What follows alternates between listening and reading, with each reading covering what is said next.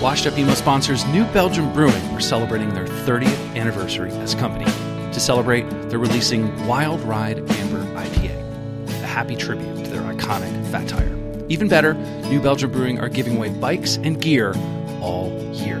Find out more information by visiting newbelgium.com.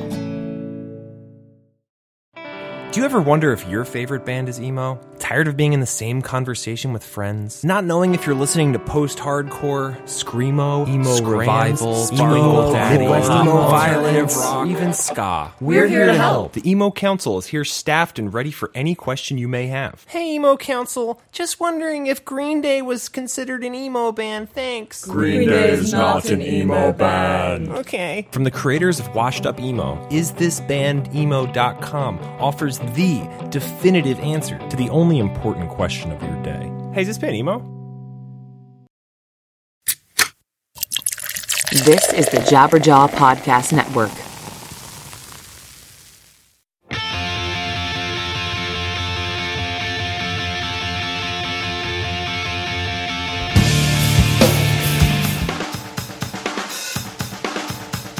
Welcome to episode 75 of the Washed Up Emo podcast. I'm Tom Mullen. Today, we welcome John Gaviglio from Bear vs. Shark.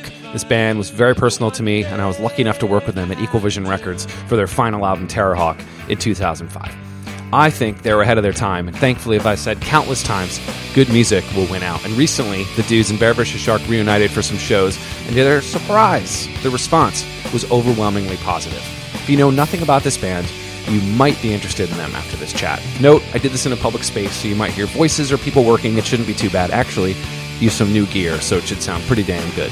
If you want to support the podcast, please head on over to washedupemo.com and click on the Patreon link or our merchandise store at washedupemo.threadless.com, or leave a nice review on iTunes. That would be rad. Here is episode 75 of the Washed Up Emo podcast with John Gaviglio from Bear vs. Shark.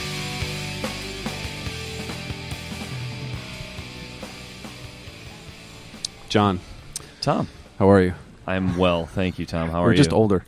Yeah, a little older. A little grayer around the temples and the top of the head as well.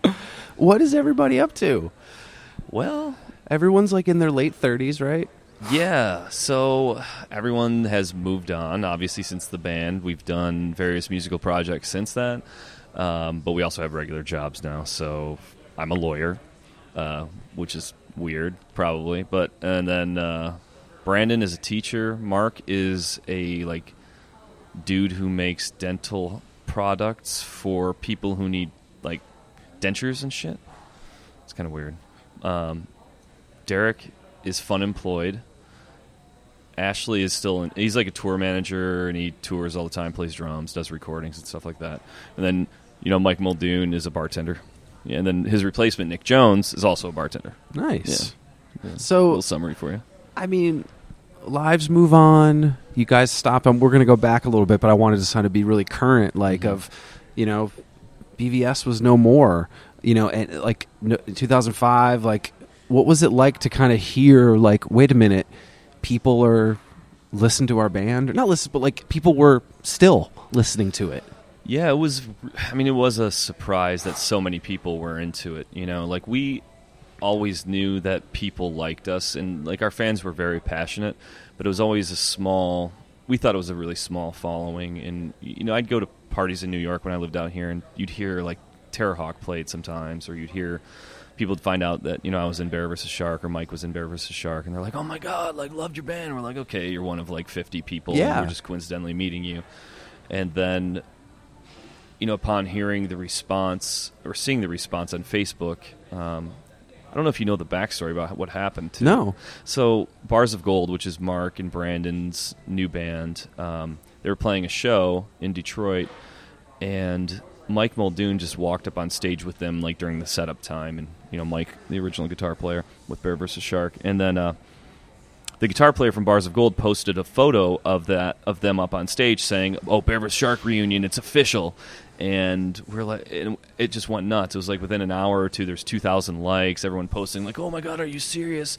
And people started calling us from different countries to try to get us to play shows. And we ended up getting in touch with our current booking agent, Greg Horrible, because he just like reached out to us immediately and was just like, holy fuck, I fucking love your band. Like, I'm going to, he's like, I'll do it for basically free. Like, I just want to get you guys good shows. And we're like, okay, so we'll play like Detroit. We'll play New York, Philadelphia, the cities that we were always really strong in. And he's like, dude, this is going to be way bigger than you'll ever fucking imagine. Wow. And then I talked to you about it, I think, like, right after that, too. And you're like, dude, you have no idea that... Well, because I put up one of those posts, and it was like... I remember telling you, I think it was the comments, because people like things, but it was the shares and the comments that... Yes, it was one metric, but... That, to me, I was like, wait a minute. I think there's a lot of kids that maybe have had that record and maybe didn't, or had it and you didn't know. Yeah, I think so. And it was, you know, we announced the first couple shows and they sold out within like an hour or so. And it just blew us away. And people started getting in touch with us saying, you know, we weren't old enough when you guys were touring last time to see you. Yeah. Or I discovered you after the band broke up, and we just started hearing all these stories about how people were touched by our music. And, you know, for me, having, you know, been in the band and having played music afterwards, and, you know, now, I'm a lawyer and shit, it's like, I never thought that it would be something that I could say, okay, this was important. This was something that's valuable. And I was like, okay, I was in a shitty rock band, and we made songs, and, you know, it's like pop culture, right? And you're like, okay, is it really mean anything? Does it mean anything? Like, but I started hearing all these stories from people about how, you know, we just listening to our music helped them through like a death of a friend, or helped them through difficult times in their lives. And I was like, okay, maybe there actually is some meaning in this, you know. And it kind of helped me like rediscover why the band was important to me in the first place. And it was really, it's definitely moved me, just like the personal experiences. You know, I've always loved the music, just because, you know, I'm a big fan of everyone in the band and just so much fun. But like that kind of helped me like rediscover the music and rediscover the passion for playing. Were you just so hurt from what had happened in 2005? Because to bring everybody back, in 2005, nothing sounded like Bear vs. Shark. Yeah. Especially on a hardcore label. Yeah. With Circa Survives and those types of bands and things that were on the radio, and that, I mean, the tour offers must have been, I mean, I remember them, it was like, shit, that doesn't make sense. Yeah.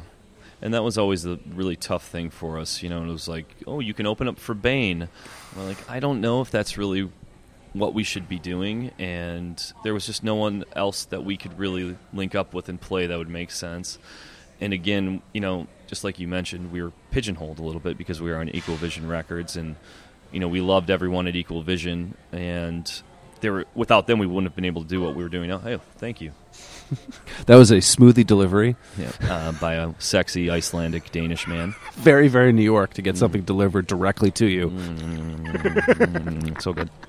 And I lost my train of thought. What were we saying? Well, the 2005 and the Bane tour. I mean, people know I worked at Equal Vision. We knew that. It was hard sometimes to get people to care about band Snaked Across the Crown. Yeah.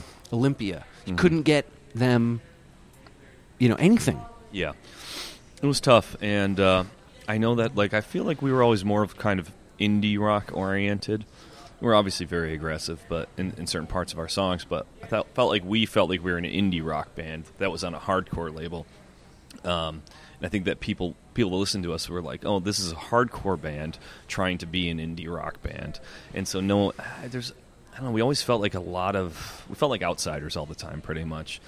And I think that really put a lot of pressure on us, or it caused us ourselves to put more pressure on ourselves, because we're like, okay, we have to do all these tours, even though they don't make sense. Yeah. We got to get out there in front of as many people as possible. And I don't know, kind of it wore on us, you know, and kind of tore up the band. So that, I mean, that was it. I mean, you must have been seeing those things happen for these bands, and it just, listening back now, like seeing the show last night, seeing the reaction, and it just seemed like, it sounded like it could, your record, Terrorhawk, could have come out this Friday, and it would have sounded fine just as it did, and I think you would have fit in both time periods, and that says to me that it has longevity. That's cool. Thanks for saying that. I mean, I I think our goal back then was to make something. I mean, I guess whatever. Everyone's fucking goal is to make something that's timeless and lasts forever. But I think that was something that we really focused on, that we didn't want to be period specific. And we always had a lot of references from music that was, you know, from the 60s, 70s, 80s, you know, be it old Motown to David Bowie to, I don't know, the Talking Heads to, like, Modest Mouse, you know? And so we were really focused on, like, having more of, I guess, kind of like a vintagey sound. And I think that helped a lot to it, too. And, yeah, I don't know. I think in a lot of ways, maybe people weren't ready for us at the time, but I don't know. That's kind of a arrogant thing to say, maybe. I don't know. I think so. I think there was that a kid. Like, I mean, I joke about that when I first heard Texas is the Reason record, I hated it because I was into Madball. I was into, like, hardcore stuff. And then later I realized, wow, that was actually really good. I went back.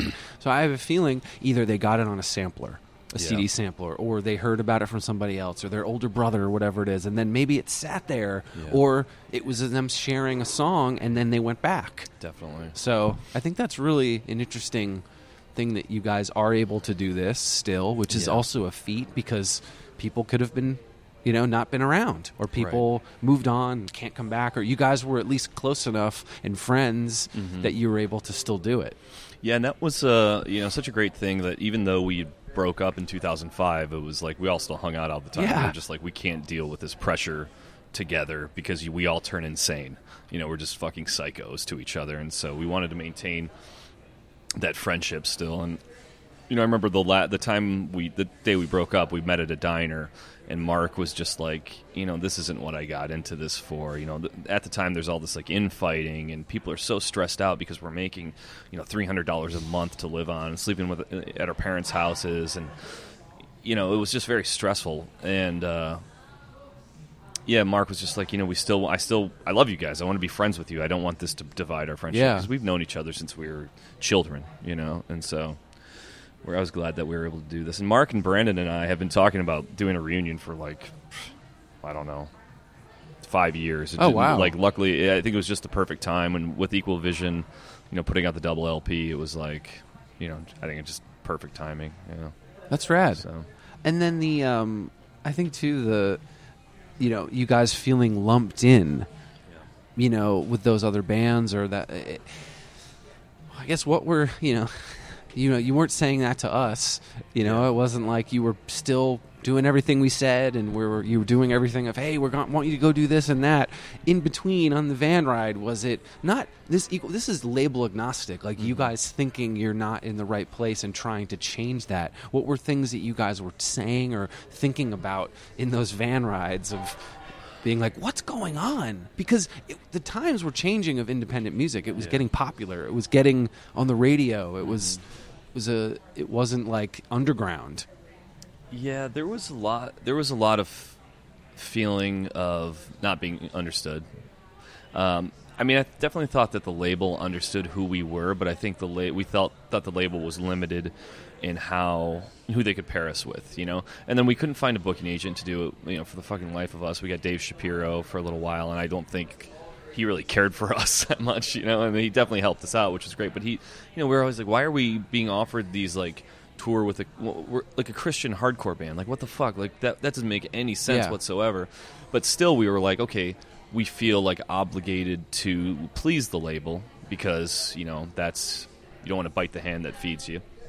And so we also felt obligated to, like, constantly tour. So we were like, we take shit that we shouldn't probably have taken, and probably we should have just went home and, like, slept for a couple days and just chilled the fuck out, you know. But yeah, I don't know, there's some pretty intense conversations for sure though, and I don't know, I mean, also too, I always joke, I remember the first time I saw you, I remember I always had the thing about bands that switch instruments is a shit band. Like, that was like, if the high school band, like, the drummer ended up being the singer and then did that. And when I remember first seeing you guys, I was like, that's the kiss of death right there in my head. But that it's not, because to me now, looking at it, is that each of you had written things in different places, and it's not as if the band sounds different. Mm-hmm. It's that you're attacking the instruments differently, which I thought was something. We, Has anyone ever told you that? Not in so many words, but people have been. People asked us to not do that. They're like, "Can't you guys just like not switch?" And we're like, "Motherfucker, what?" But I wrote the bass line in this. Yeah. Brandon doesn't know how to do that. They don't get us. They don't get us, man. But that, I mean, how you're describing it, that's how it happened. You know, it's like people would write things on different instruments, and we're like, "You wrote it. You know that part. It's you." And yeah, you know, so. That's just how it happened. And now we have two drummers playing with us, so the drummers are switching now, too. You should see the set list. It's like a graph. It's like a fucking chart, and you're like, okay. Actually, someone got a photo of it for me. Oh, really? Yeah, I had a photo. I'll pull it up while we're talking. Okay. But it had all these, like, letters next to things. Yeah. I had to break that. Yeah, there it is. Yeah, so it's like John Majoli, Brandon drummer. John Michigan, wow. Brandon drummer. Derek Campfire, Brandon drummer. And so we tried to like have as many letters the same as possible, so the switching is minimized while also maintaining the integrity of a sweet ass set, you know. So I like awesome. That. But yeah, someone had sent this to me, and it was. Oh, that's funny. Yeah, Gary Busey, the song. That's good. But yeah, no, it makes sense. Everyone's got to switch around. Yeah. The I guess were there any other things when you guys first got in this? In the rehearsal, was it when you guys were rehearsal? Was it like because someone had asked me to play a song I wrote 10 years ago. I couldn't play it. Yeah, I for me it was like I remembered about 75% of the parts. I think everyone else was about the same. There's things that we totally forgot. Like I had brunch with Mike. And he was like, "You guys didn't play any of my piano parts." And I was like, "Oh, shit, you played piano on songs." And then I was like, "That probably wasn't important anyways." We didn't remember it. I love that he's at the show being like, "Well, there's a piano part. You're supposed to play E chord right there." He's like totally giving you shit. I know. Yeah. Judging you. It's all he does. It's all he does. But, yeah, it was tough. I mean, like, Mark was... Yeah, Mark, he actually had to look up lyrics online to, like, figure out what he's saying in songs. But he got, like, once he hit the stride, he figured it out. But he, you know, as I mentioned earlier, he had been playing with Bars of Gold. So his chops, I think now he sounds better than he did back then. He did. Hey, Mark, I know you're listening to this. The CMJ shows or whatever you guys played, woof. Great job now. Right. And he has such better, like...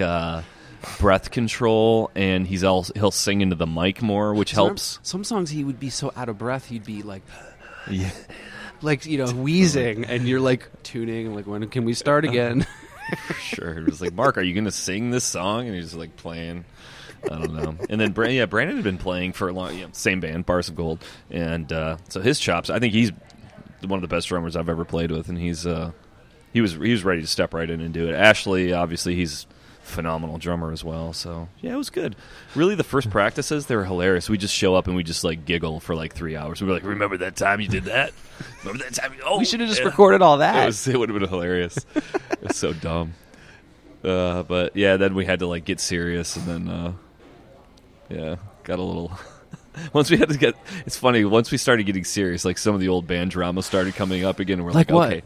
Let's just chill out and... Like what? Do you fart too much in front of the drummer? Like what's the thing that usually... What's going on?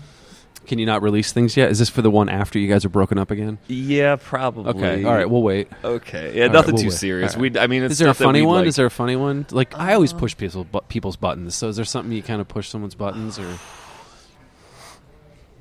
Hey, Mark, pull the microphone out of your mouth. Like that, you know, is it that something dumb? Yeah, shit like that. And like, Mark, play the keyboard in the song. Like, don't just stand there, you know, or like, Brandon, play the maracas. Like, Brandon, get off your phone. We have to play a song, you know? Like, stop.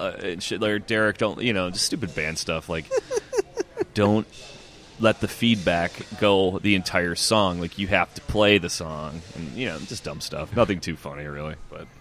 Yeah. All right, we'll wait for the next one. Okay. I mean, from this, like you've got the West Coast run. What's other things? Has it rekindled anything else? You guys were already friends beforehand. Like, did it rekindle anything else for you too?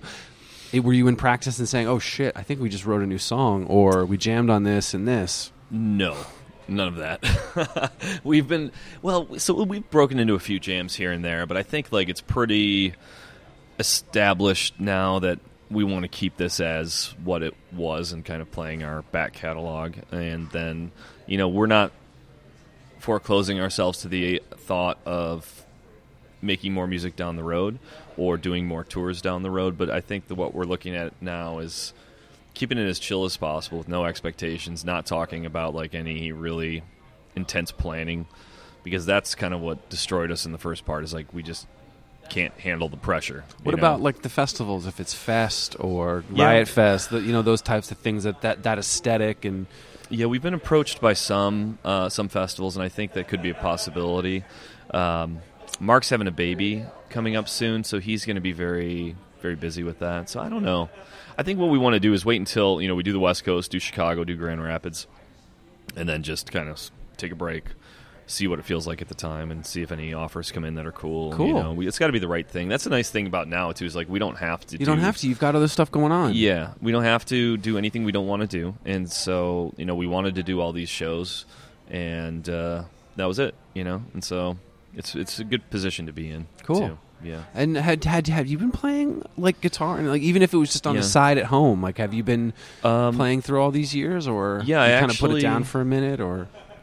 So Bear vs. Shark broke up. I ended up moving to New York about a month later, and I think about 6 months after that, I joined Matthew Dear in his band. Yes, now I remember. Yeah, and so for those of you who don't know Matthew Dear, he's like an electronic DJ / producer, and he started a band. I played bass with him, and we ended up touring like Europe over and over again, and North America and Mexico, and it was totally opposite of what Bear vs. Shark was, you know. And, you know, Matt and I went to U of M, University of Michigan together, and so he knew all of the Bear vs. Shark dudes, and so he would always show me what's going on in the electronic, like, rave scene and all this shit, and I'd be like, okay, come to my show. This is going on, indie rock.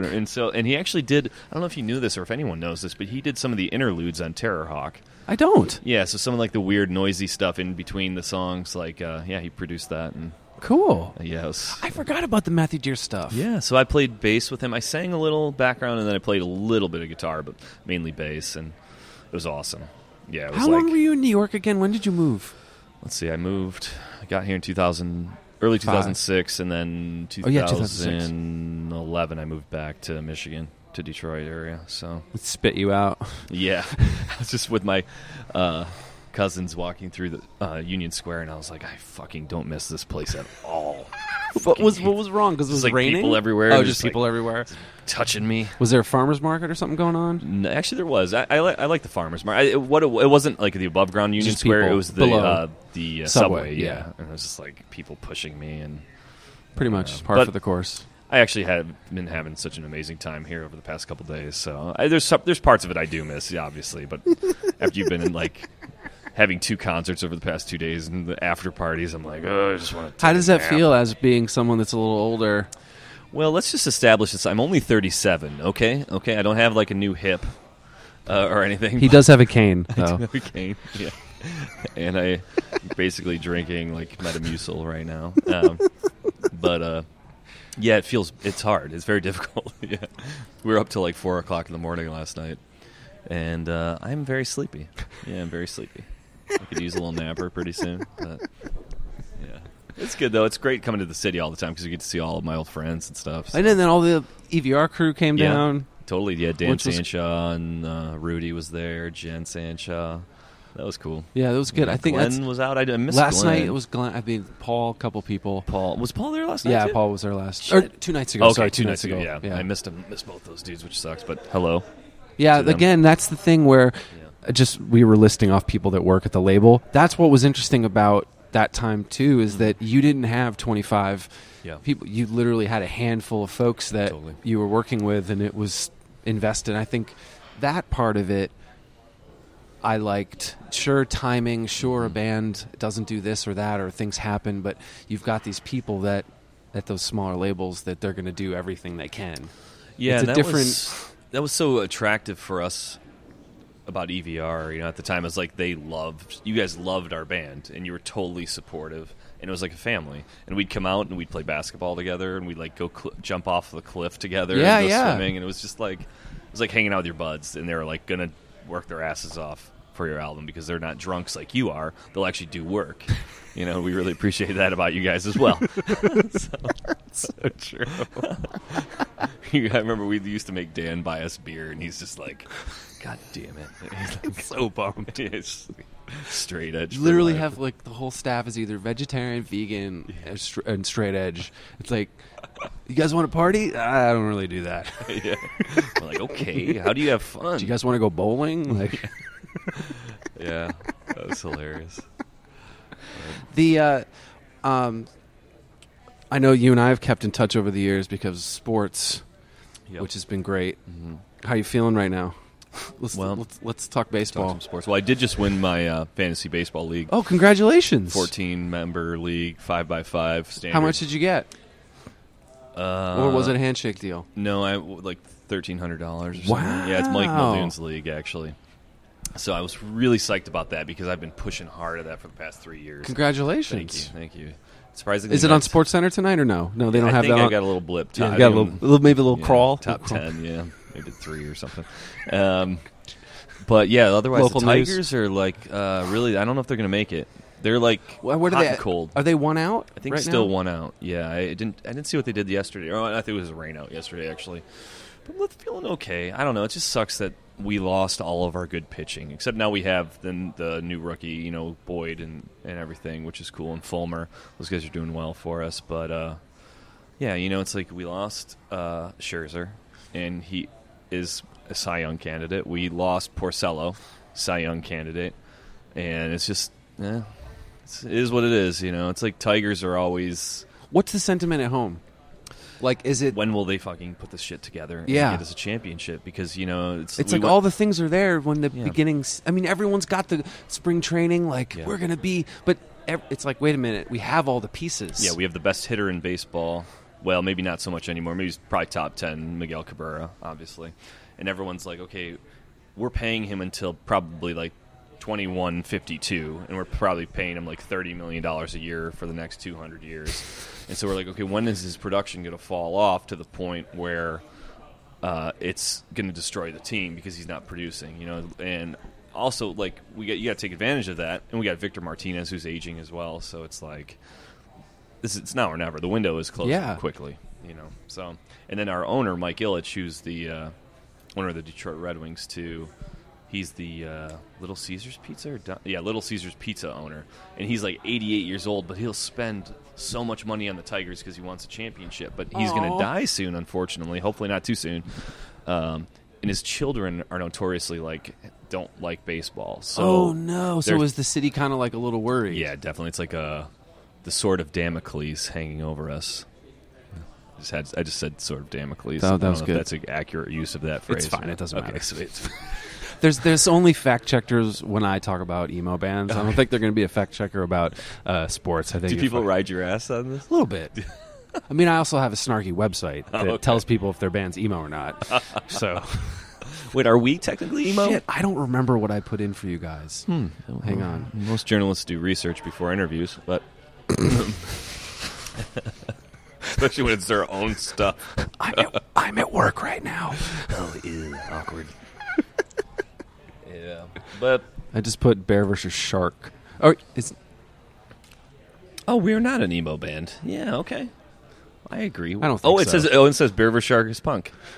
I think that's accurate. I think if you put these two together, you're not emo, but then you're punk. It's like you're. Yeah. People ask us, you know, like you meet your.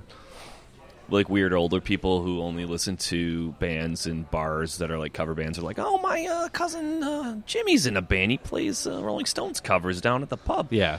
They're like, what kind of band are you in? I'm like, post-punk? Yeah, that's... Is that accurate, even though? I don't even really know what it means. That is exactly what you guys sound like, okay. But to the someone on the street. What is... Or is it post-hardcore? No, you're not a hardcore band. Okay. Because a post-hardcore band, I think...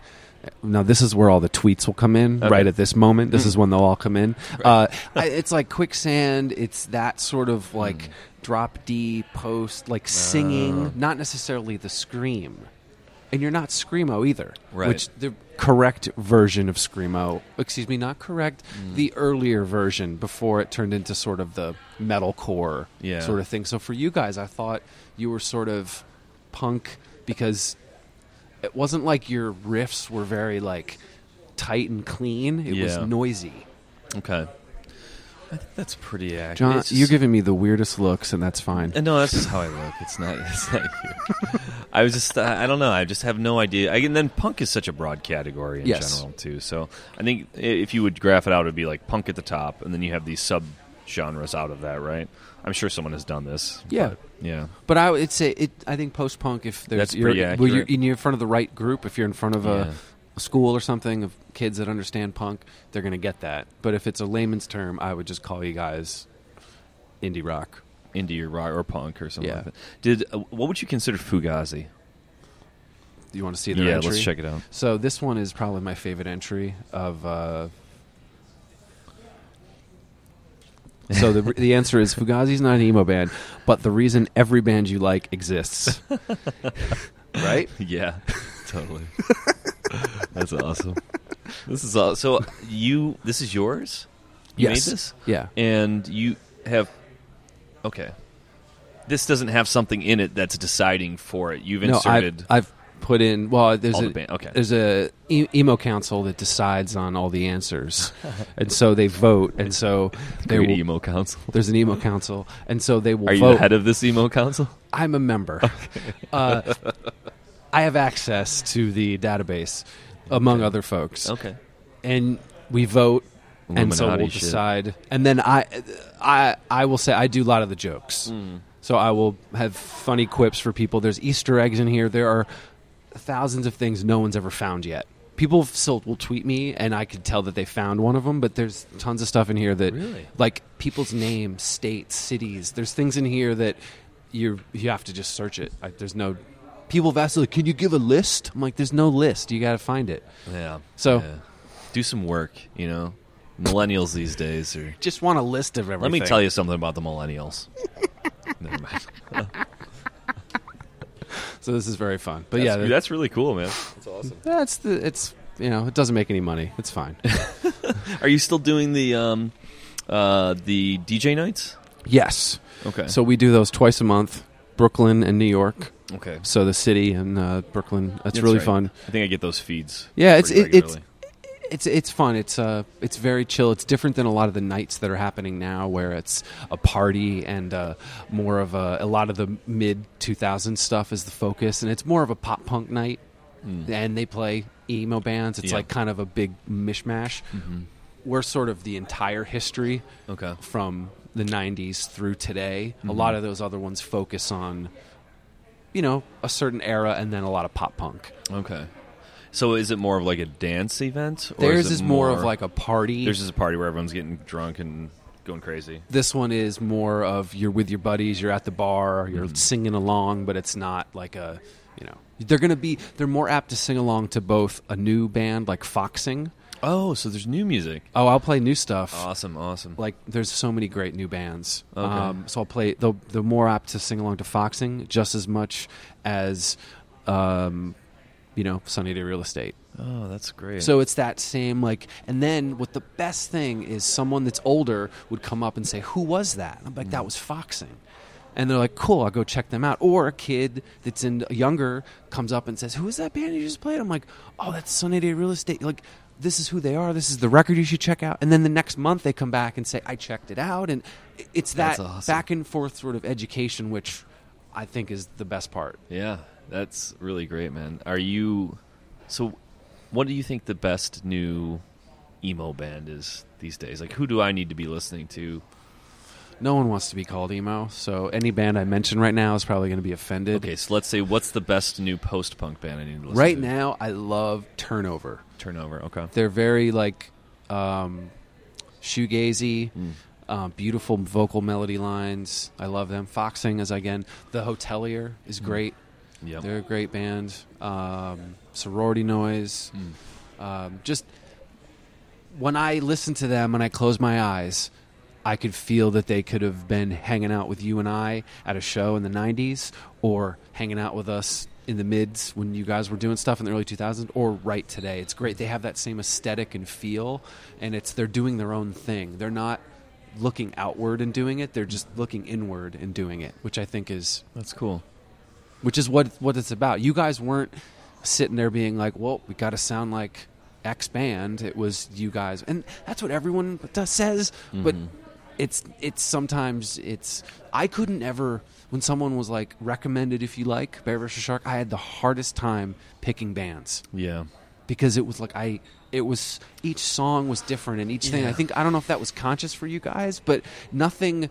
Yes, when you hear them now, you were like, "Fuck, that's Catamaran or that's this," but like making it wasn't like you guys were. Yeah, I was verse, chorus, thinking, verse. Yeah. Bridge, chorus. Right.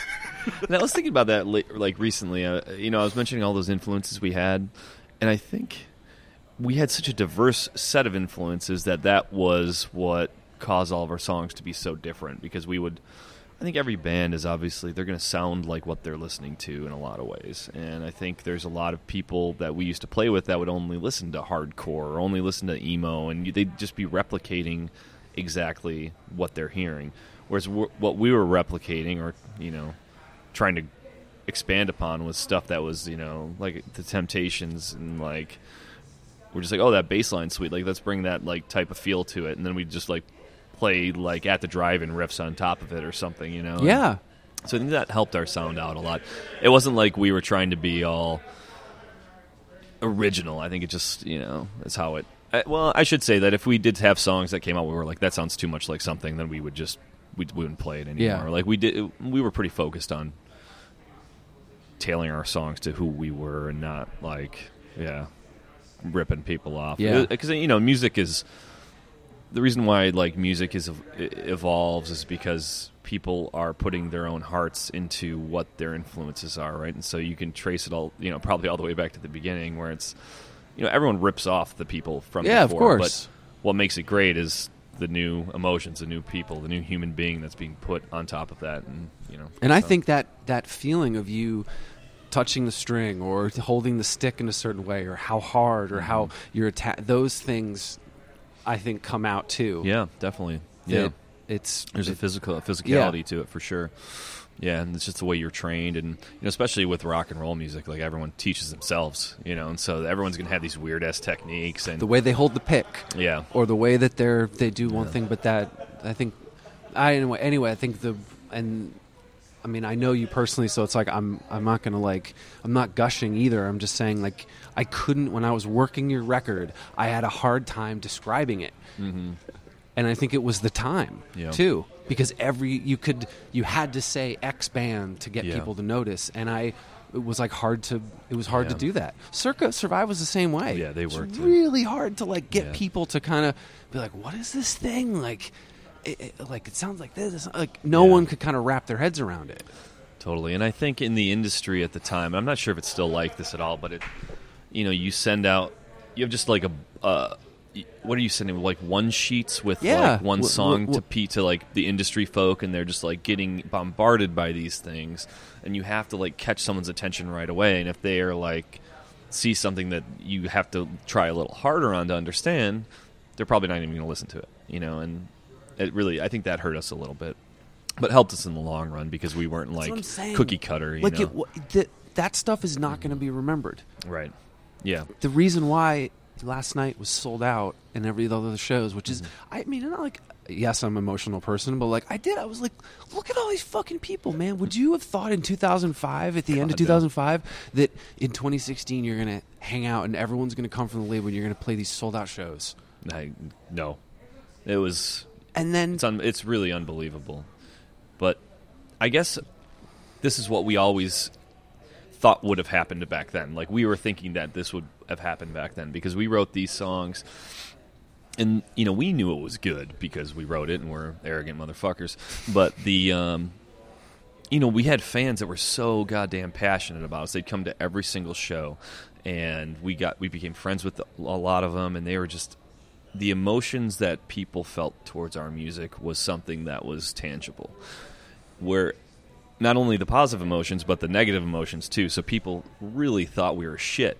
And they were just like, what the fuck, these guys, they hated us. And I think like if you're a band, you don't want people to just be like, okay.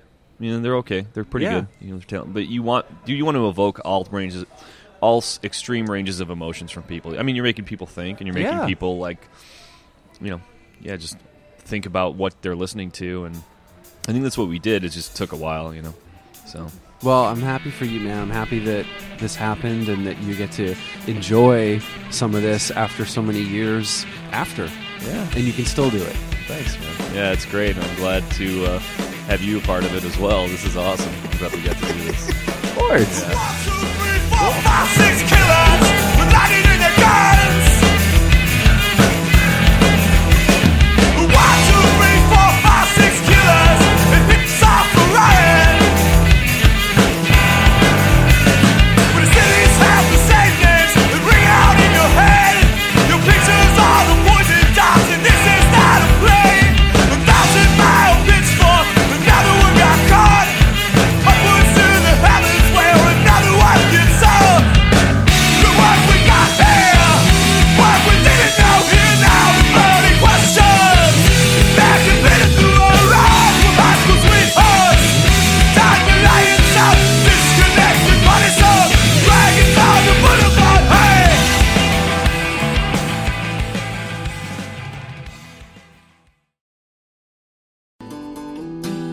Hello, Washed Up Emo fans. Thank you for listening to this podcast over the last 9+ years, or if it's your first time, welcome. It has flown by, and I appreciate each and every one of you for listening, and for this current episode you're about to hear.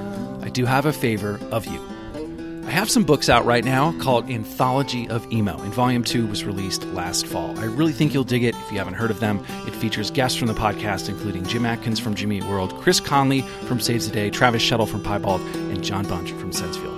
Also reprinted Volume 1, so you can order both. Check out the DIY publishing at anthologyof emo.com.